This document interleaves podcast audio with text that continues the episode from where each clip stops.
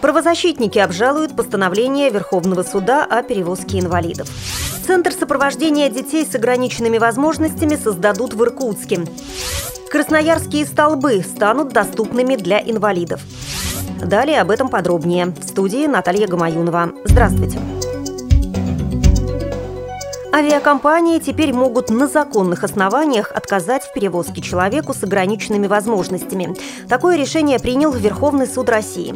Согласно его постановлению, авиаперевозчик может не пустить на борт инвалида, если в салоне самолета отсутствуют условия, необходимые для его безопасного полета. Недавно в первом чтении Госдума приняла поправки в Воздушный кодекс, которые обязывают и авиаперевозчиков, и аэропорты оказывать ряд услуг для инвалидов. В том числе иметь необходимые технические средства для посадки и высадки пассажиров, предоставлять инвалидные коляски и иметь обученный персонал по работе с инвалидами. Самое главное в этих поправках к Воздушному кодексу говорится, что отсутствие таких технических средств и условий для перевозки не является причиной для отказа, сказал депутат Госдумы, член Комитета по информационной политике, информационным технологиям и связи Владимир Крупенников.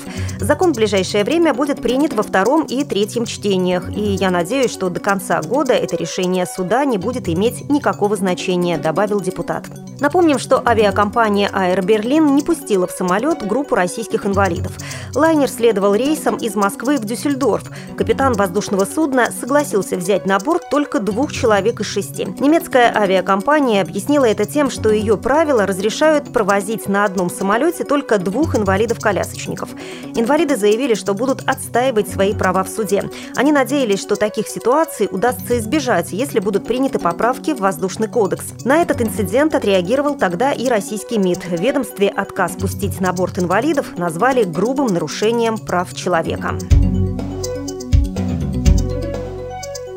В Иркутске прошел семинар оказания информационной, консультационной и методической поддержки социально ориентированных некоммерческих организаций регионов России в сфере реабилитации, обучения и интеграции лиц с различными нарушениями развития. В его рамках прошли встречи с родителями, представителями родительских общественных организаций, а также семинары для специалистов сопровождения детей с ограниченными возможностями. В Иркутской области живет 13 тысяч детей с ограниченными возможностями здоровья. В областном центре центре успешно работают с детьми-инвалидами более 10 общественных некоммерческих организаций. В рамках прошедшего семинара в Иркутске решено создать единую систему сопровождения семей, имеющих таких детей. Центр поможет развивать уже существующие направления деятельности, а также начнет работать с такими категориями детей, которым еще не предоставляется достаточная помощь, уверены специалисты. Один из первых шагов – это создание информационного реабилитационного центра, который служил бы своеобразной объединяющей основой для такой большой работы. Администрация Красноярского заповедника «Столбы» обустроила специальную туристическую тропу для инвалидов. Как сказал директор заповедника Вячеслав Щербаков, тропа пока не доходит до наиболее известных скал заповедника, а проложена на протяжении нескольких сотен метров от входа до часовни, построенной в честь погибших скалолазов. Официальное открытие новой тропы запланировано накануне Всемирного дня инвалидов 2 декабря. Напомним, что государственный заповедник «Столбы» был создан в июне 1925 года. Он находится на правом берегу Енисея, недалеко от юго-западной окраины Красноярска. Площадь столбов 47 тысяч гектаров. Этот заповедник был организован для охраны природных комплексов живописного скального массива урочища «Столбы».